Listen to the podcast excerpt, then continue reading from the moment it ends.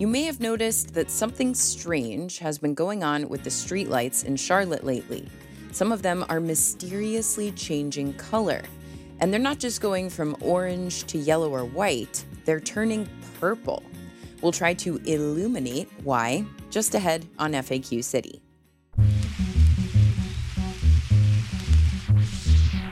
Hey, it's Claire Donnelly. A few months ago, Tara Benson noticed something weird on the drive to her evening yoga class in South Charlotte. It was the streetlights. All of a sudden, you'd be going along, there'd be like a string of white lights or orange lights, and there would just be this like purple light, and they're kind of spooky and they stand out a little bit. We're all used to some color variation with streetlights. Sometimes they look orange, those use what are called sodium vapor light bulbs. A lot of them have now been replaced with more white looking bulbs, LEDs. But purple? Tara wondered if maybe the city of Charlotte was changing the color of the streetlights on purpose. Maybe she thought purple light causes less light pollution, like for people who say the newer LED streetlights make it harder for them to sleep? Or does it have to do with bird migration patterns or some other kind of wildlife? Tara was stumped. So she asked FAQ City Why are some streetlights purple? And does it serve a special purpose? And, and are all the streetlights eventually going to be purple? As it turns out, purple and sometimes even blue streetlights are popping up all across the country. Replacing thousands of streetlights that have turned blue. In Kansas, reporter James Wright is live in downtown Topeka this morning to explain uh, what's all about the change. In Wisconsin, a year ago, they were a normal white color. Now, as you can see here behind me, they've changed to a purple blue color. In South Carolina, and in Iowa. So we believe it's affecting a few thousand lights in western North Carolina and central North Carolina, as well as several hundred in eastern North Carolina. Megan Miles is a spokesperson for Duke Energy. Duke maintains 936,000 streetlights in the Carolinas. 936,000. Miles says Duke first started hearing from customers about the color switch back in the early spring of this year. I think it started um, initially like in March, and so people thought maybe it was connected to Easter or you know some sort of event. She says people have been tweeting and calling and emailing Duke and sharing pictures of the streetlights. Most of them seem to like the purple. So, what's going on? Well, Miles says neither Duke nor the city of Charlotte changed the color of the streetlights on purpose. It doesn't have anything to do with sleep patterns or migrating birds. It's actually a mistake. We'll have more on that after this quick break, so don't go anywhere.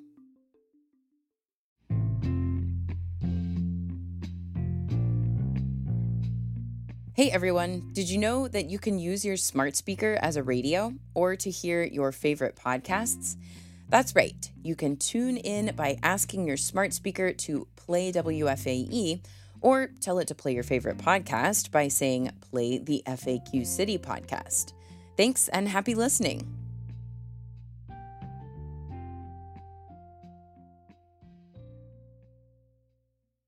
Okay, we're back. And we're talking about why some of the streetlights in Charlotte have been mysteriously turning purple. You should consider yourself lucky if you've seen a purple streetlight. Duke Energy says they make up less than 1% of all of the streetlights it maintains in the Carolinas. Like I said before the break, neither Duke nor the city of Charlotte are changing the light color on purpose. Then what's happening? Megan Miles with Duke says the color change is because of a small defect in some LED light bulbs made in 2018. Duke buys at least some of its streetlight bulbs from a company called Acuity Brands Lighting. Miles says that's where these defective bulbs came from. But when she tried to learn what exactly the defect was, she says she got confused. Yeah, they got very technical. Um, and when I, I tried reading through emails, and I was like, I don't, I don't know what this means. Acuity declined my request for an interview. Instead, they sent an email with, like Miles said, a confusing technical explanation. It's due to a reduced phosphor correction and a change in output that manifests itself sometime after initial feature installation. This blue light output. Is what is a reduced phosphor correction? And why is it making these light bulbs suddenly turn purple? I wanted more information, so I called Nan Jokerst. She's a professor of electrical and computer engineering at Duke University and does a lot of work with LED lights. LED, by the way, is short for light emitting diode. Basically, it's a device that gives off light when an electric current passes through it. White light, like sunlight, is made up of the colors of the rainbow. So if you mix all those colors together, you get white. To make a white LED light bulb, you need to mix different colors together. Jokerst says one way that companies do that is by picking an LED device that's one color and adding other colors on top. Those other colors come from little particles called phosphors. Think of a cupcake with dots of frosting, and the cupcake is blue, and our dots of frosting are red and yellow. The blue cupcake in this analogy is a blue LED, and the dots of frosting are the phosphors. Jokerst says when the phosphors absorb the blue light from the LED, they start giving off red or yellow light. Then the red and blue and yellow light mix together and make white light.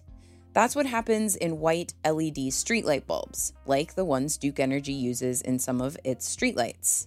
Now, if the frosting falls off, we lose the red, we use the lose the yellow, all we have left is sort of the purplish blue color. If the red and yellow phosphors fall off the LED, you're left with just the blue cupcake, aka a purplish blue streetlight. Jokerst admits this is not the most exciting explanation.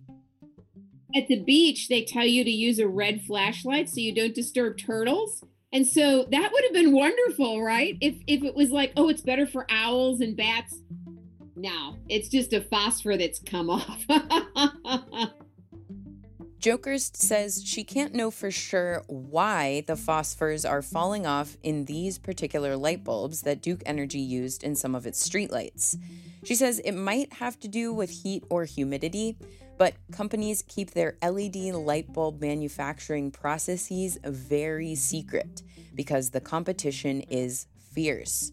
Jokerst says lots of cities want LED streetlights because they're supposed to last so much longer, which saves money and time. Because if a light bulb lasts three years, every three years you got to send a person out to change it. Whereas if these LED lights last 10 years, you saved on the electricity cost and on the maintenance cost. But with these new purple streetlights, Megan Miles with Duke Energy says don't get too attached. Duke is replacing them one by one with new white LEDs.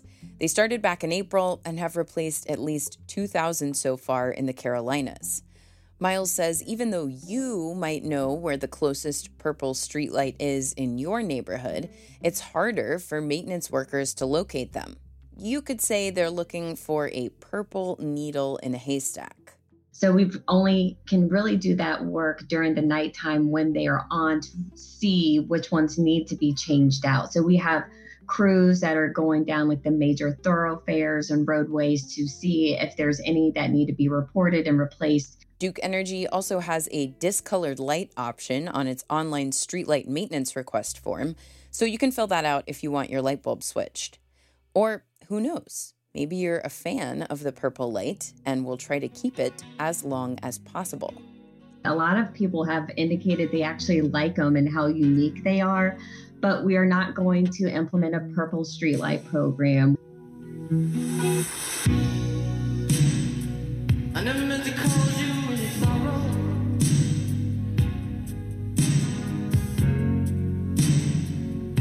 to call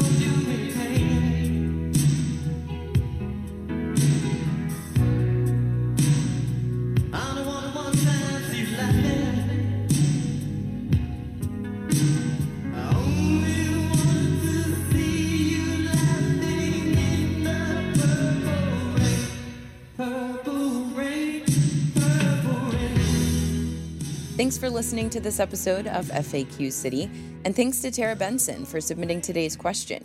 If you have any questions about anything related to Charlotte, please share it with us on wfae.org slash faqcity.